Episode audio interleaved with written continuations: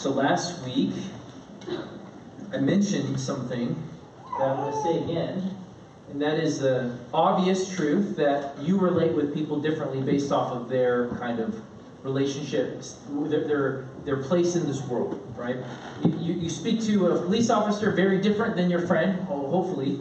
Uh, you speak to your spouse different than you speak to your neighbor. You speak to your children better, different than you would speak to a teacher, and so on. And, and we have different relational dynamics that will drastically change the way we communicate. Now, going at another level deeper, that doesn't say anything about the kind of relationship you have with that per- specific kind of person. For instance, you could have a relationship with a uh, person and you know that they despise you.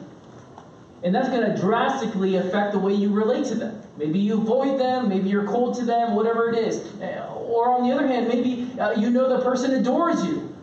And that is going to drastically affect the way you relate with them. Either maybe you avoid them again, or, or you, you want to see them, you want to talk to them. And that is really relevant to when you think about the way we relate with God. Based on who you think He is, positionally, kind of like when I was talking about cops or parents or teachers or students and so forth, will drastically affect the way you relate with Him. But even more, the way you perceive how He feels about you and how you feel about him is going to drastically affect the way you communicate with him. If you have this stinking suspicion that God is just disappointed in you, has a constant sense of judgment towards you, that he despises you, that he doesn't like you, that he's always disappointed and he's a stingy kind of God that's always calculating then the chances are you're going to avoid him. You may pray when you have to pray or when you're about to die or something is in great need, but you're going to avoid a God like that if you think he just kind of doesn't like you. On the other hand, if you feel like God is delighting in you and looks on you with a smile and is just eager to hear from you, that's going to drastically affect the way you relate with him, right? chances are you're going to be a lot more prone to going to talk to him. Just like my kids, when they see that I'm high strung, if I'm stressed, Daddy is not doing well, guys. They know. Sometimes even when they know, they don't care. They'll, they will they be a little slower to approach me. And, and I don't say that with pride. I, I wish I wasn't like that at times. But there are other times where I'm just beaming with joy and happiness and peace is coming through me, and, and they just feel like they can just hop right into my lap and tell me anything that's on their heart. Now, if you focus on God primarily as a God or a Lord or a King, chances are your prayers are con- going to be more stiff, more distant, more formulaic. And you could even pray a lot, but you're going to lack intimacy and joy based on how you relate. And, and what I've learned is that the more and more I relate with God as a father, as a generous, good father, the more I'm prone to pray, the more I want to pray, the more I want to talk with Him. And so we are today finishing this mini series that we just surprisingly found in the gospel. We are just going verse by verse as we normally do. And it's interesting because one of the new values that we want to really highlight that's coming around the corner, the elders and I have been working hard around making new values. Not that these values aren't important, but, but values that are easier for us to remember and regularly say and tr- really try to em- embody. And the first one is, is connected to being with God, being with Jesus. And it's so cool that we just happen to find this sermon series that we're not forcing, but it's just right here about connecting with God. And so we're ending this series that came across today. So let me quickly review if you haven't been here, or if you've been here because you want to remember, be reminded about these, this goodness. Two weeks ago, Pastor Ross reminded us, using the story of Mary and Martha, that there's one thing necessary to the Christian life that Jesus says.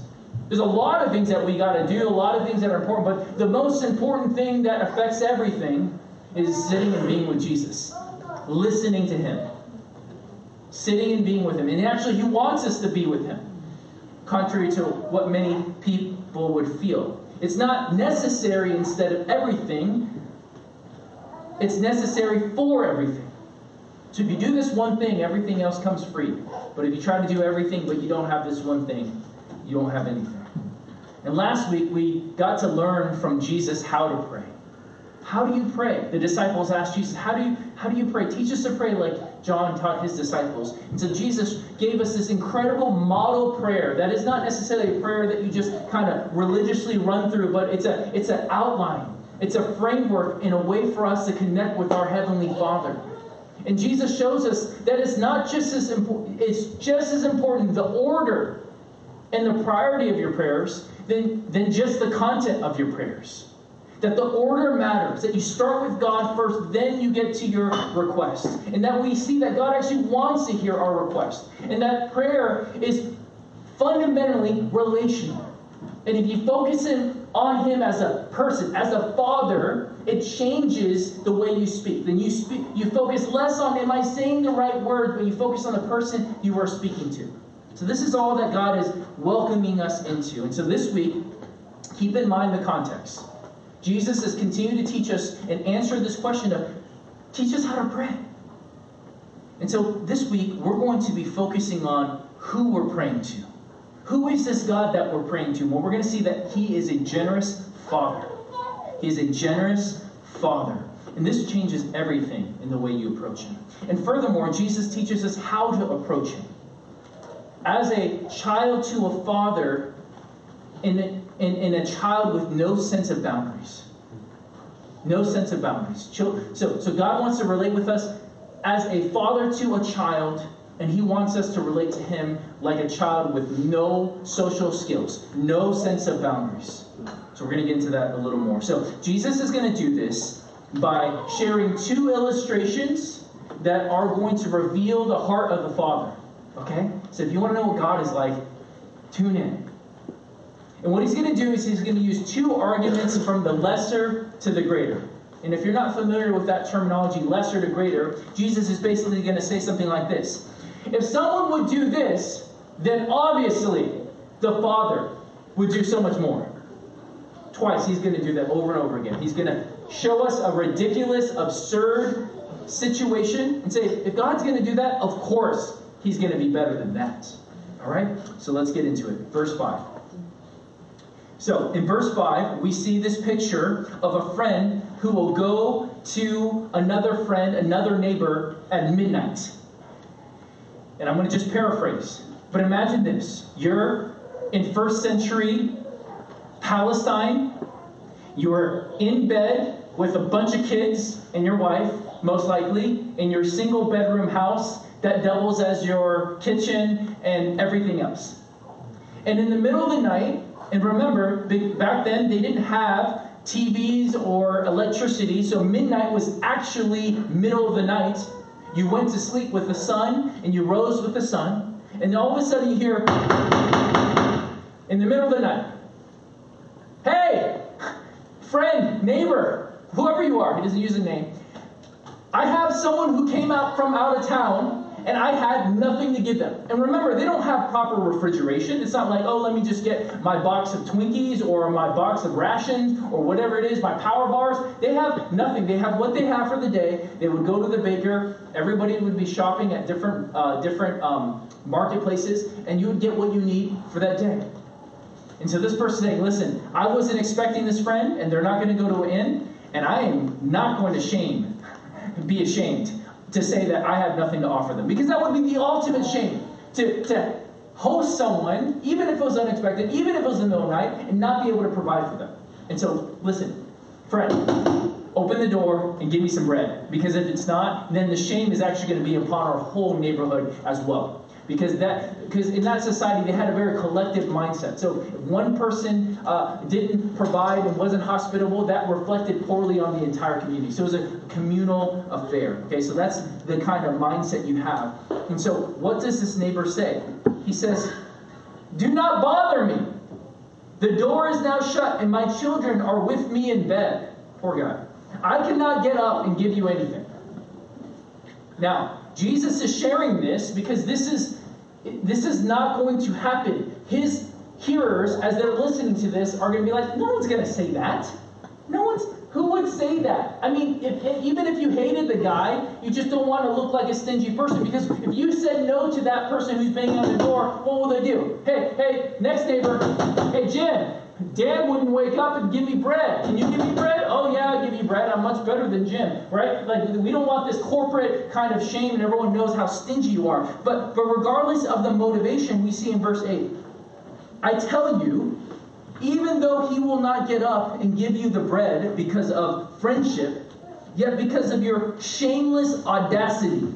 I'm using the NIV here because it because most people don't use the word impudence that the ESV uses. He will surely get up and give you as much as you need. Okay? The point is that regardless if he's a good or generous friend or not, he will ultimately give what this guy needs because this guy is being just audacious, being shameless, being persistent. This frame this, this phrase, shameless audacity, is this Greek word that's kind of tricky that people struggle with. But the reason why we struggle with it is because it's a combination of like two words, two senses that we understand. And, and that's like the word boldness and shamelessness combined is this Greek word. The definitive Greek dictionary says it like this lack of, check this out, lack of sensitivity to what is proper, carelessness about the good opinion of others. It's, it's, a, it's a state of I must have this, and I don't care what anyone thinks in my attempt to get this thing. That's the kind of, of attitude and approach this neighbor has for this bread. And so, what's Jesus' point? His, his point is this What reasonable neighbor would say no to a man like that?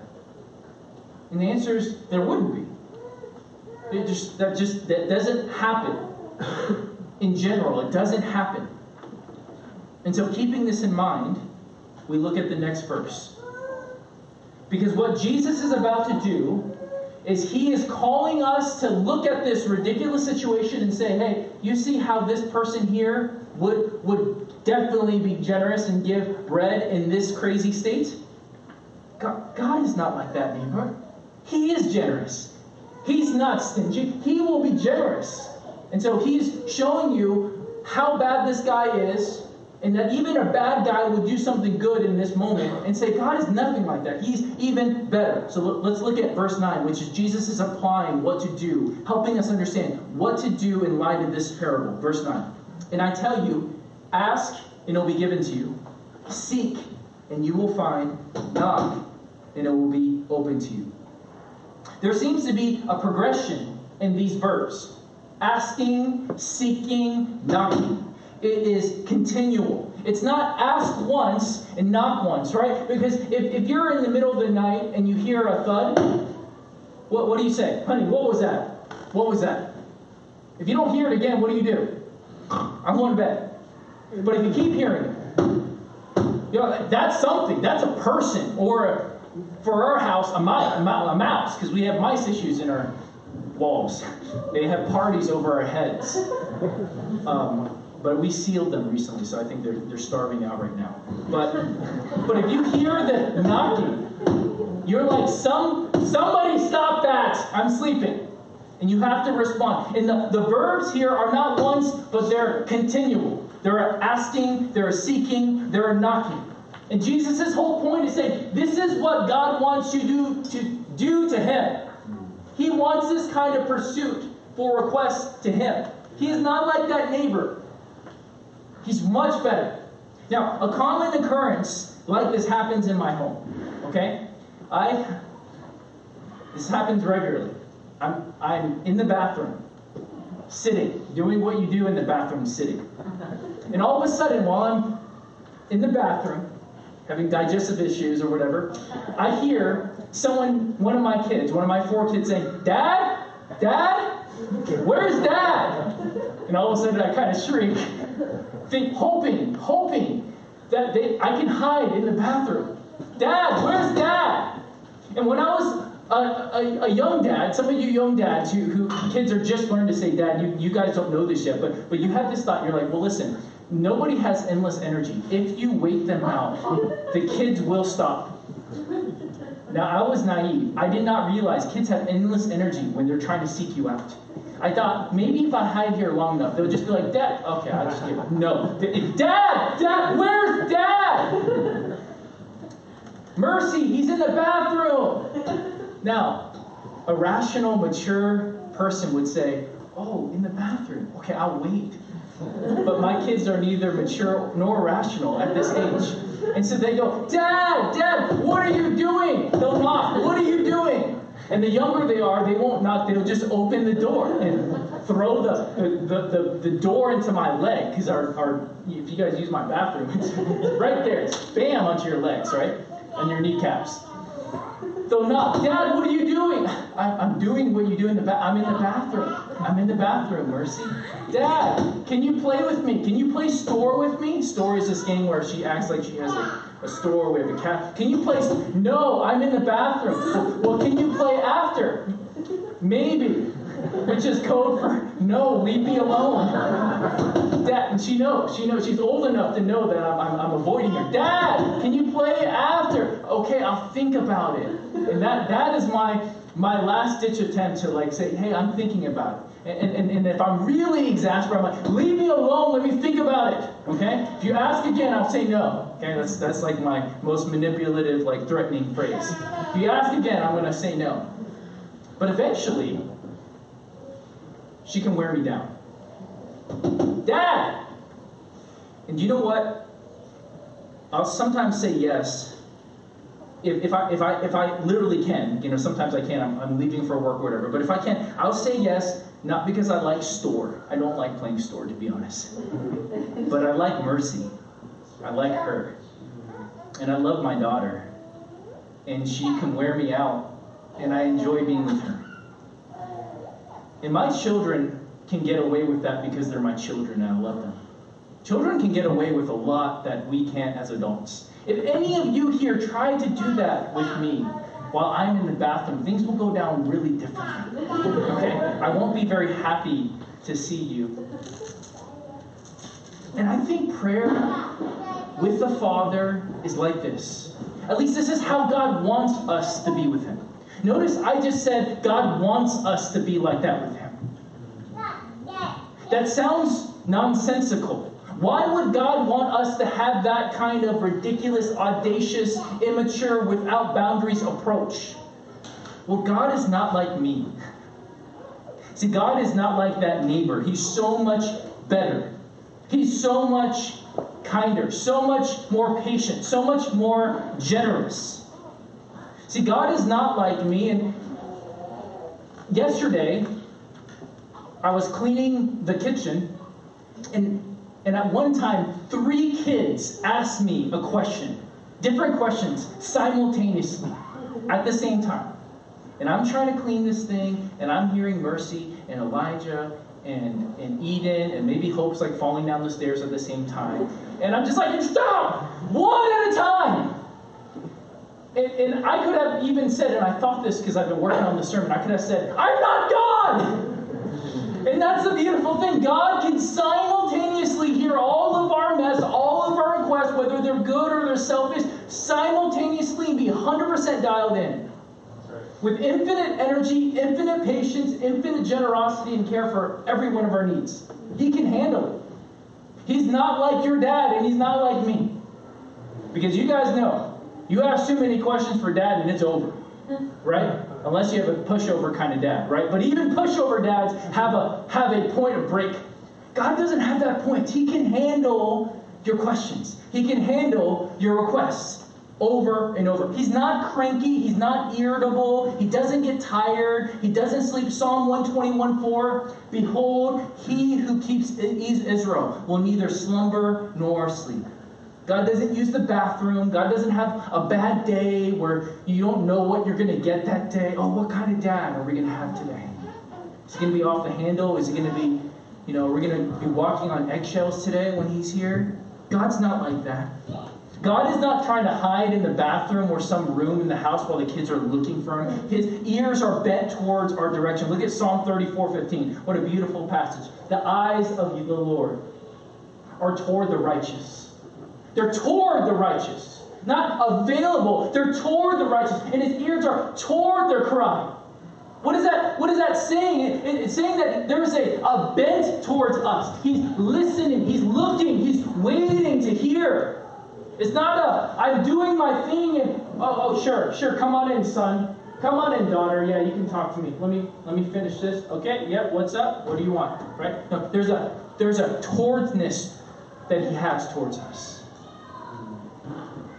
Do, do you believe that?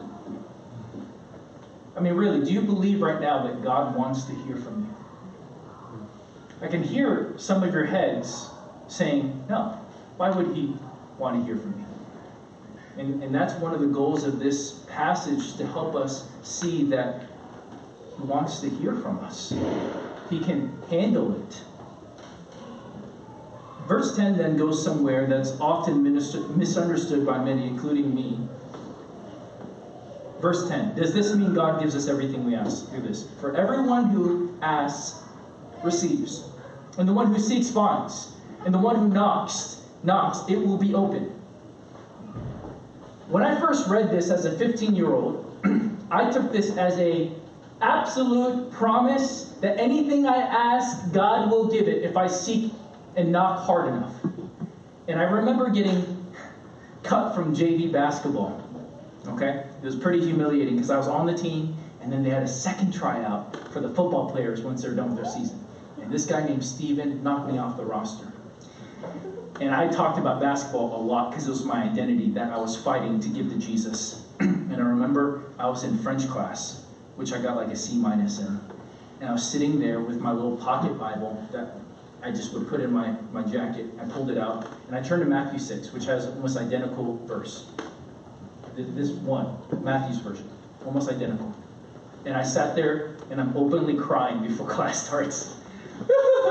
like, and, and, I, and I have the Bible open with Matthew 6, saying, God, I asked, I sought, and I even put the work in. I got the DVDs. I've been practicing my butt off. Why did I make the team? I really struggled with God, crying there. And other people are like, oh my gosh, what is wrong with this guy? And I'm just like pouring out my heart before the Lord, saying, God, God, why didn't you answer my prayer? Why am I not on JV? And what I didn't understand is that whenever you read any passage, you read it with the rest of the Bible in mind. I heard one uh, guy, Greg Koukl, he's an apologist, says, never read a verse. Never read a verse. I think that's a really helpful thing to keep in mind because usually a verse is within a context, within a, a stream of thinking. Now, what's the context that we've just been reading about? Well, what was last week? The Lord's Prayer. And what would you be praying in the Lord's Prayer? Father in heaven, hallowed be your name. Your kingdom come. In Matthew's version, which I didn't share last week, your will be done. And if you have that heart about His kingdom first. His will be done. His glory. That's going to drastically affect what you ask and what you seek and what you knock about, wouldn't it? Yeah. And, and, and what, what, what else is in this context? If we go further back, what, what does Jesus call us to do? Like Mary and Martha, he calls us to sit with him and listen to him. And so, what will happen if you're regularly listening to Him and you're regularly saying, God, it's all about you, it's not about me, it's about your glory, not my will, but your will? What would that do to your request? It would drastically influence them. It will radically shape your request to the Lord. And so when you ask with that heart being shaped with God first, then you're going to increasingly pray the things that are in God's heart. You're going to increasingly want the things that God wants. And oftentimes, the reason why God doesn't give us the answer to our prayers that we hope for is because they're not what He wants. And we don't know that yet. And I'm going to get to that a little more later. This parable is both calling us to see God rightly as a generous Father, but also calling us to a certain kind of prayer attitude, prayer way. What do I mean by that? Let me ask you this question Do you persevere in shameless, audacious prayers? How much grit do you have when you pray for something you want that's on your heart? How long do you pray until you just give up and start to doubt God's goodness? Comes to mind George Mueller, the famous pastor and leader of many, many orphanages. in Bristol, England. And in one of his biographies, it says this George Mueller prayed for one of his friends for more than 60 years. 60 years. That's older than most of us in this room. He wrote this Never give up until the answer comes. He is not converted yet, but he will be. Come on, amen. I love that. Amen. And that puts me to shame because I will pray for six days and get tired. Six days and I'm discouraged. Come on, God, six days? Six days? You created the world, you can't answer my prayer in six days? Maybe six years? It's 60 years. I'm not saying that it's always going to be 60 years, but I think that's a challenge for us, showing how easily we can just default into discouragement and doubt when God doesn't give us what we want our way, in our time. And how often for us parents here do we have to shepherd our children to know that there are some things that we just can't give them give to them yet. Right? We all know that. Even those of you who are not parents, you intuitively know that there are some things that are not right for certain ages. Or maybe it's right for that age, but not right for that particular child at that time. We get that intuitively. We get that in the world, and yet when we look at God, we're like, well, God must have different, you know, way. You know, no, it's, it's the same. It's the same. See, it's not that God is unwilling and must be pressed into answering. The whole context of this passage is that he's eager to give. He wants to give. He looks to give. But if we do not want what we are asking for enough to be persistent, then it shows us that we don't want it very much. God, help me be more like you. All right, prayed it. God, save my neighbor, save my spouse, save my blank. And then we give up after a couple of days or weeks or months. Then It shows prayer is one of the most exposing things that what's inside of our hearts. What we truly believe about God's heart, what we truly love and care for, what truly is important to us. Oftentimes, it's not God that needs to be moved, but it's us. And prayer is a training ground for our hearts to start moving in line with His. And that's why God has not answered some of your prayers that you've been seeking. It's because He's moving your heart in the process. He cares more about your process and where your heart's going to be than you always getting what you want. Like a good father would. I want to challenge you, church, this week, just to make it easy, just a sample size, easy, week, to elevate the audaciousness, the ridiculousness of your prayers.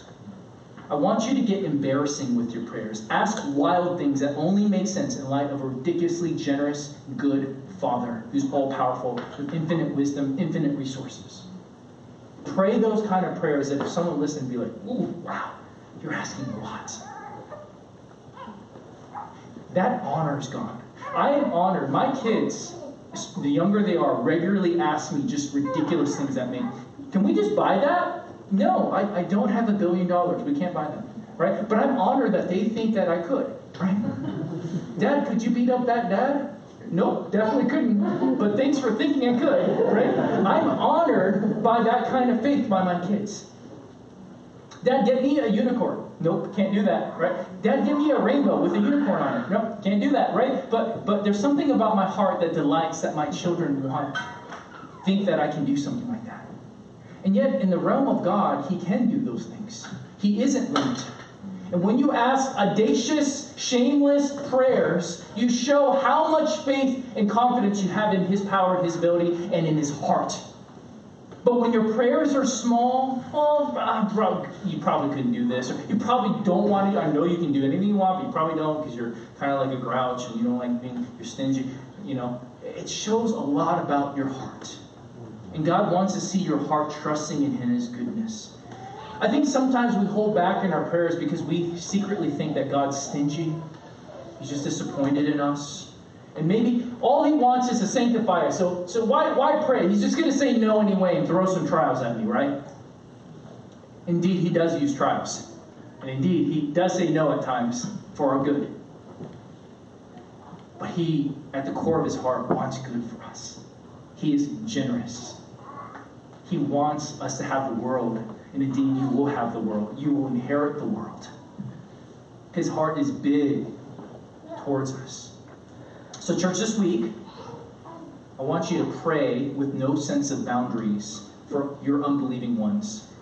Pray for the most unlikely person to be saved. The person that makes no sense on paper would be saved and trusting in Jesus. Pray for a promotion that makes no sense in light of your credentials or your history. Pray for favor with your neighbor who you've only had a bad history with. Pray for ridiculous things and just see how God wants to show you how good He is and how powerful He is.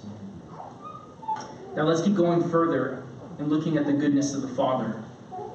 Let's look at verse 11. I'm going to do what Dale called my signature, and that's having you read while I drink water.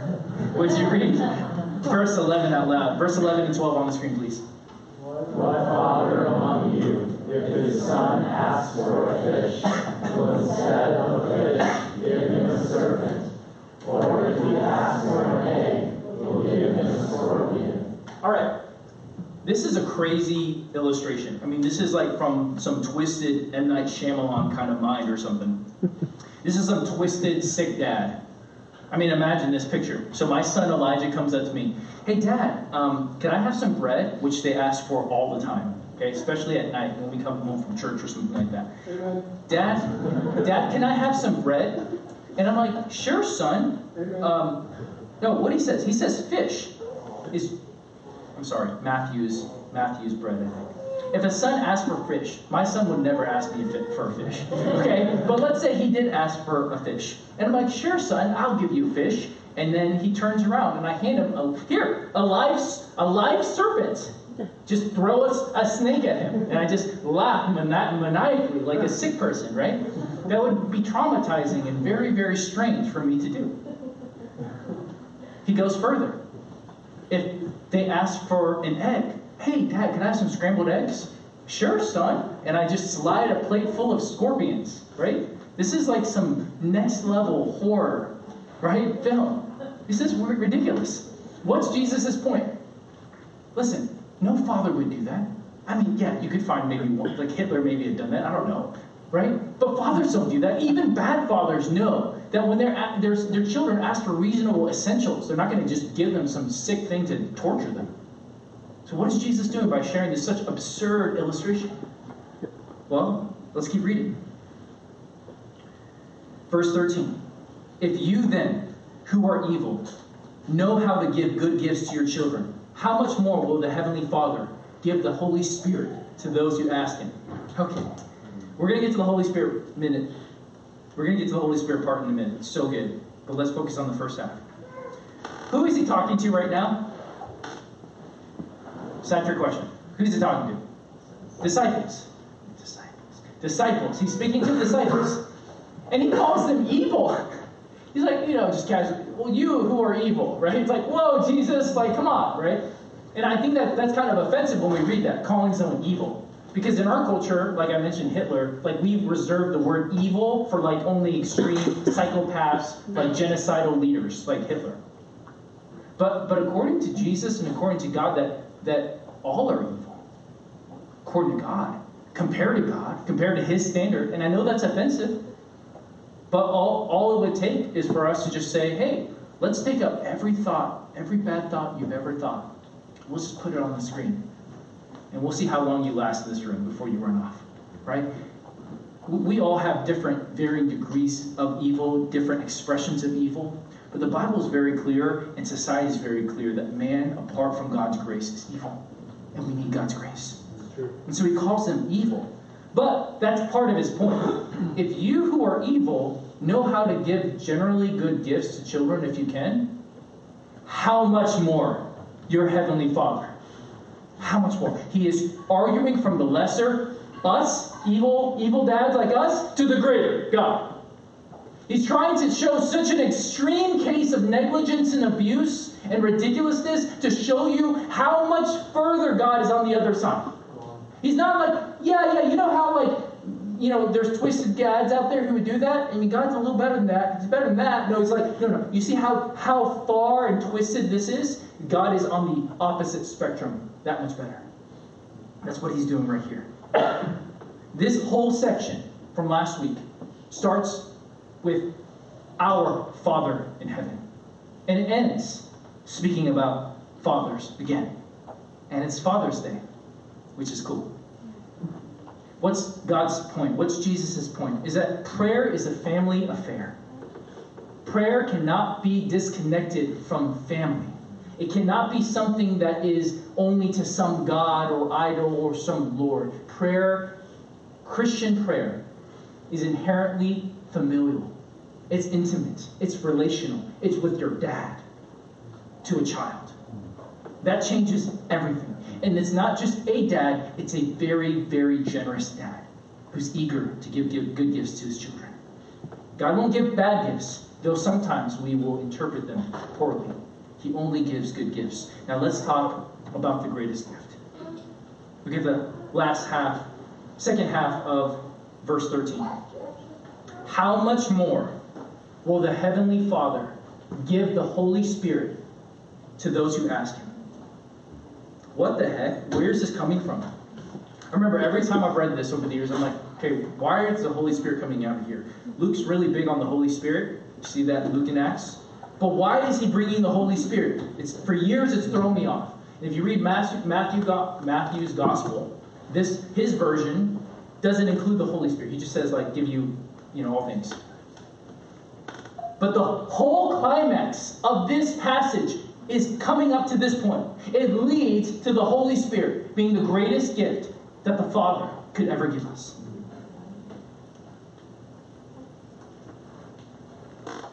See, because all of us have seen rich kids. Maybe you're one of the rich kids who say, I would give anything for my dad to have worked less and given me less if that means I had more of him. Right? We all know that, or we've seen those sappy movies with the kid, who's rich kid who wants his dad in his life. See, it's one thing for a dad to lavish his kids with things in replace of him. It's another thing entirely to give him himself. And that's what this passage gives us. That yes, you can read this and be like, well, what about the things I want? But who cares if you get that new blank, or get that cute girl, or that cute guy, or that promotion, or that healing that you so badly need, or whatever it is? God's greatest gift is Himself. Right. Mm-hmm. And that's the greatest answer to prayer that He gives us, the great promise He gives us in Luke. And if that doesn't make your heart soar, then you think so little of Him. And you think so greatly of the created things. You've elevated the created things over the Creator. And God is saying, Yeah, I can give you things, but I'll give you something so much better. I'll give you myself. The greatest answer to our prayers is more of God. And in this passage, you see the whole Trinity. You see the Son, Jesus, teaching us about prayer to the Heavenly Father who will promise, who promises to give us the Spirit, all working together in communion with Him, relationship with Him. See, what, what do we get by having the Holy Spirit? Let me do a quick primer and fly through this real quick. This is short but not exhaustive. With the Holy Spirit, the Spirit reveals the beauty of Christ, re- removes the veil that blinds us from the beauty of the gospel, the beauty of Christ, that our need for Him, our sinfulness, and removes it to see Him. 2 Corinthians 4. The Holy Spirit fills us and empowers us to live the life we could never live. Acts 1 and Romans 8.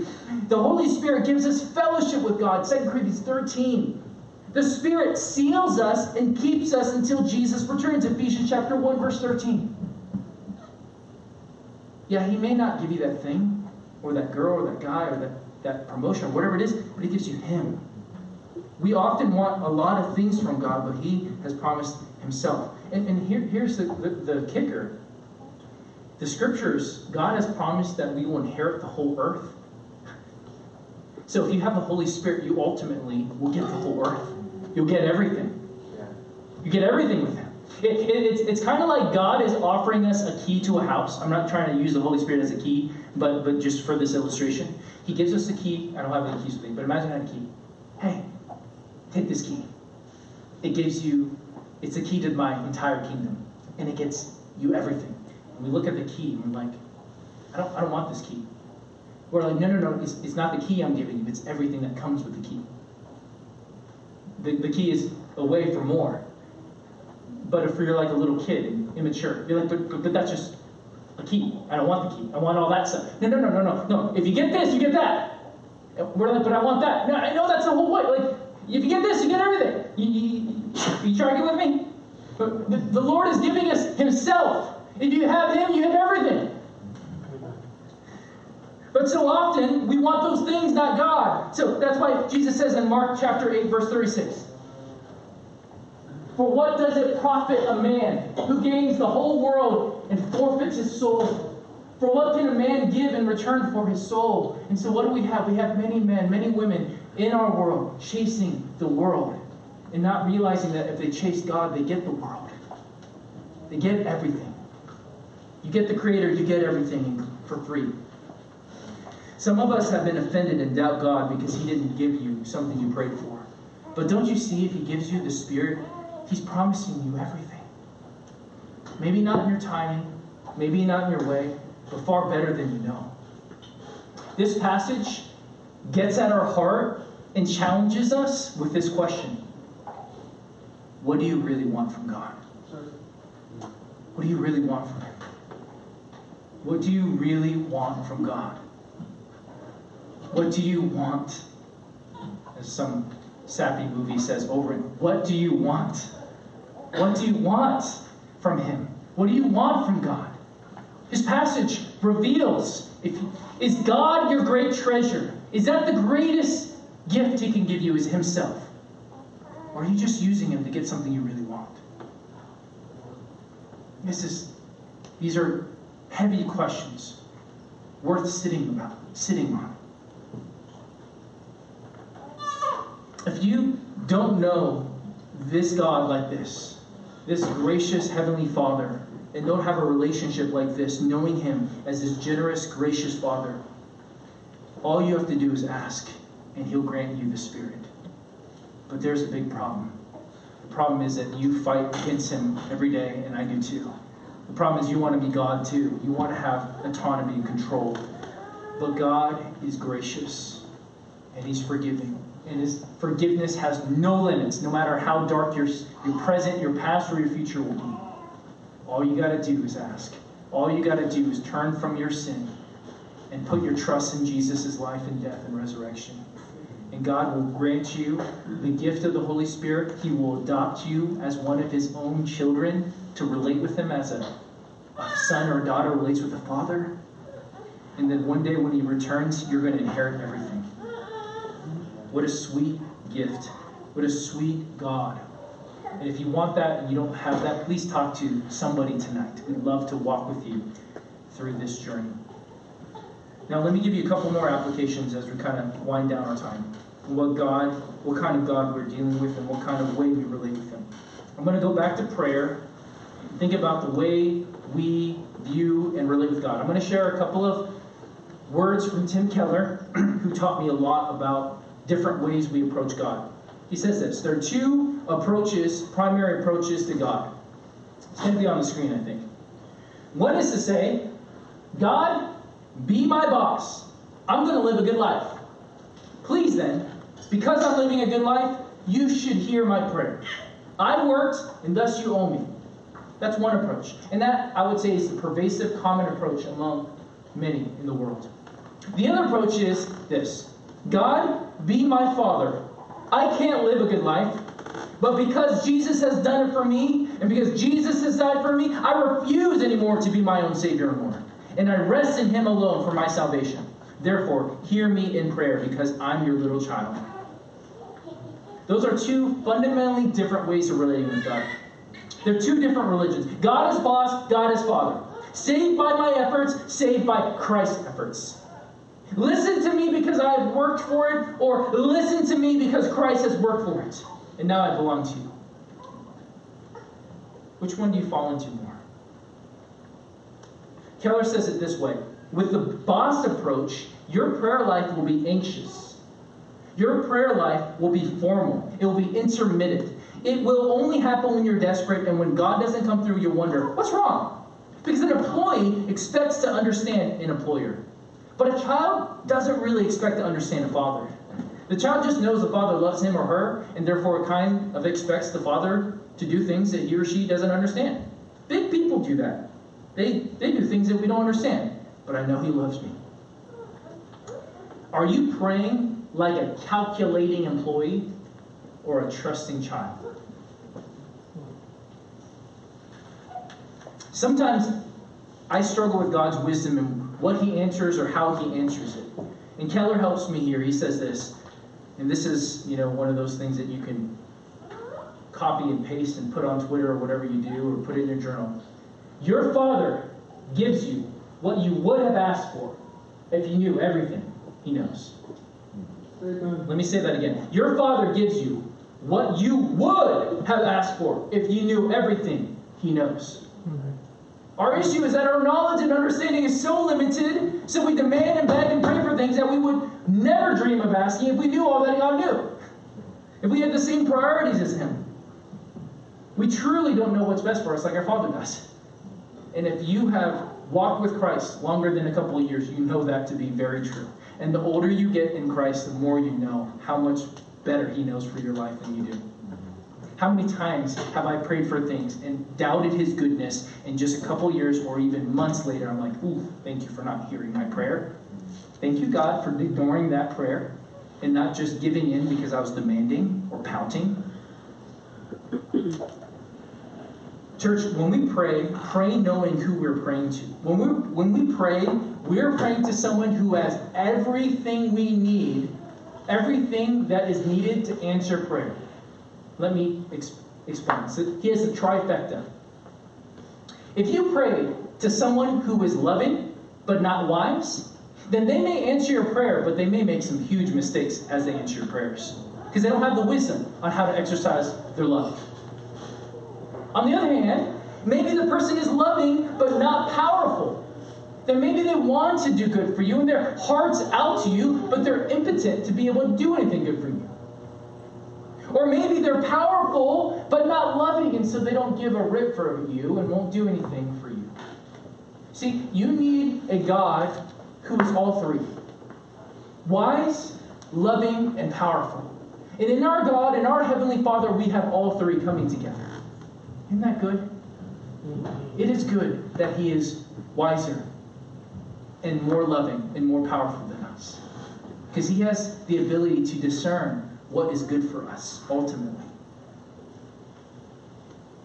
And if we keep that in mind, it changes everything how in the way we pray, how much we persist in prayer, and listen, how we respond when we don't get the things we pray for. Hmm.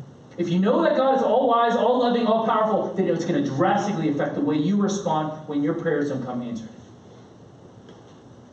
But if you, inside of your heart, have a suspicion that He's not that wise, He's not that loving or good, not that powerful, then you're going to doubt very quickly upon unanswered prayers.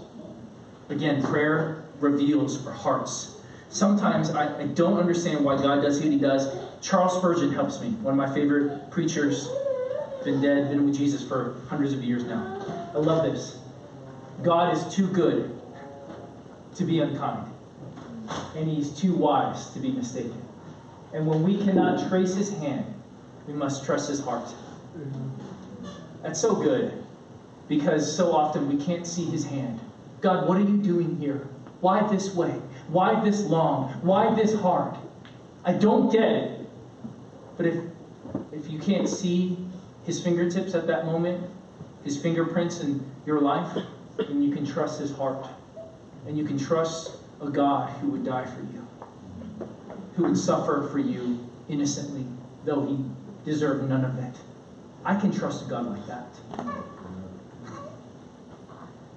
So maybe tonight you need to spend some time repenting to our Heavenly Father for not trusting Him, for doubting Him, for being quick to accuse Him of doing wrong, or not knowing how to rule your life or be God.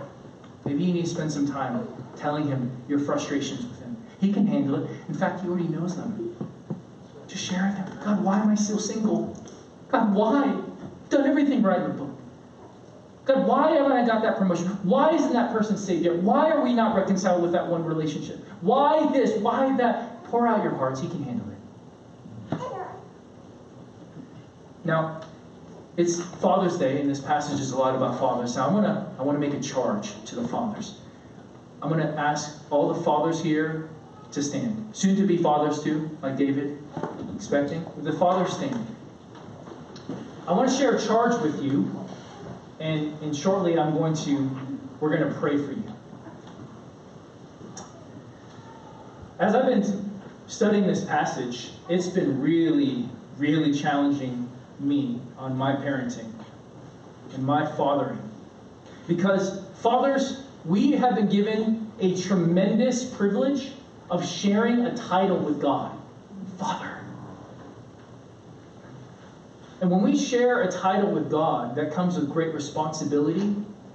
And also, what it does is it sets up our children to either have a more accurate view of God or a less accurate view of God. And as our children grow up and get older, and when they learn about God as their Heavenly Father, it's either going to be easy for them to make that connection. Oh, I know what God's like. I know my dad. He's so patient. He's so kind. He's so wise. Or you're going to make it potentially very hard for them to relate to God as a father because you're wrecking their view of fatherhood. Now, I know a lot of you men. In fact, I know almost all of you. And I don't think that that's the case. But I feel this conviction for myself in asking myself, are my kids seeing God rightly through me? One of the most quoted Old Testament passages is Exodus 34, and it gets at the essence of the heart and the character of God. It goes like this the Lord passed before Moses and proclaimed, The Lord, the Lord, a God merciful and gracious, slow to anger, and abounding in steadfast love and faithfulness. And my question that I've been wondering for myself and I ask for you is would your children describe you similarly? Would they use those kind of words to describe your parenting? Sam, Sam, a dad gracious and merciful, slow to anger? Or would they say, Sam, Sam, a dad, quick to anger, quick to ir- being disturbed and irritable, quick to being angry? Fathers, let's make a commitment. I don't want to beat on you guys more because this culture beats on dads enough. But let's make a commitment by the power of the Holy Spirit to show our kids what the hev- our Heavenly Father is like. To freshly make that commitment. I'm assuming a lot of you made this commitment before. Make it afresh. God, help us show our kids what the Father is like. And so if you're if you're sitting around a father and you can, would you put your hand on their shoulder lay your hand on them or stretch your hands and let's pray for the fathers right now. Go find a father. Go find Dale. Dale's on his own. Go someone go put your hand on his shoulder. Pray for him. There you go. Father, there we come to you in Jesus' name, and only because of Jesus. And we know that in our culture, fathers are being assassinated, they're being destroyed. Our culture does not celebrate healthy fathering. It says stuff like fathers aren't necessary. They're helpful, but not necessary. We're swimming against the currents. And we ask, God, that you would impart upon our church healthy fathers, fathers that show what the true Father is like. That though we're imperfect, that we would live in such a way that our children see the smile of God through us. They see the patience of God through us. They see the loving tenderness and the faithfulness and the slow to anger of God through us. But Lord, we can't do it alone. We can't do it without your help. Holy Spirit, transform us. Give us the strength and let us look to you as the good Father that we can follow after, and that as you pour that kind of love and character upon us, that that would flow through us. Guard us, Lord. Keep us. Keep the fathers faithful. Strengthen the weary fathers who want to give up at times, who want to just lash out because they're so exasperated by the pressures of being a father and of being in this world. Give us your strength and your courage in Jesus' name. And all God's people say amen. amen. Amen. All right, please be seated. So, church, as I close, this is the, the last sermon I get the privilege of preaching to you for, for about three months. Dang it, why'd I say that? I'm going to choke up. So we're, we're ending this mini series on prayer that God has graciously given us in the gospel that we weren't planning on.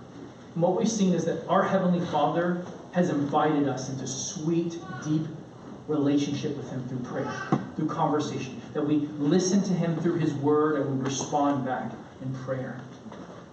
And He has shown that He wants to hear from us constantly. More than you realize, He wants to hear from us, believe it or not. Despite our mess, despite our history, He wants to hear from us. And He's not stingy. In fact, He's the most generous person who ever could be.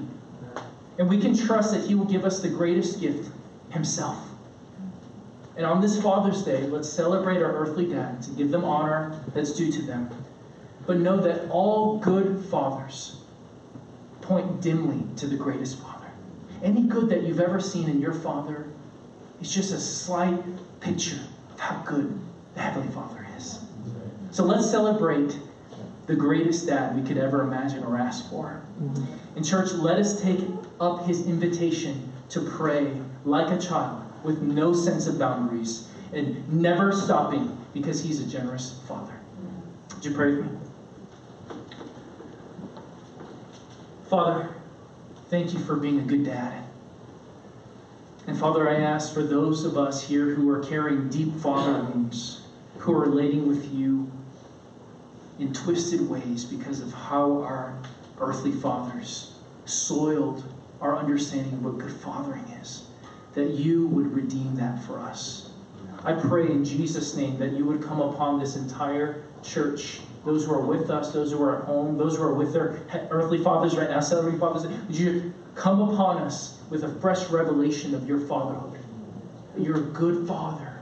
You delight in us. Heal years of wounds and years of neglect, years of abuse, years of pain. Show us, redeem fatherhood, Lord, in our church. And as you redeem fatherhood and Father, how we view you, let that drastically affect the way we talk with you.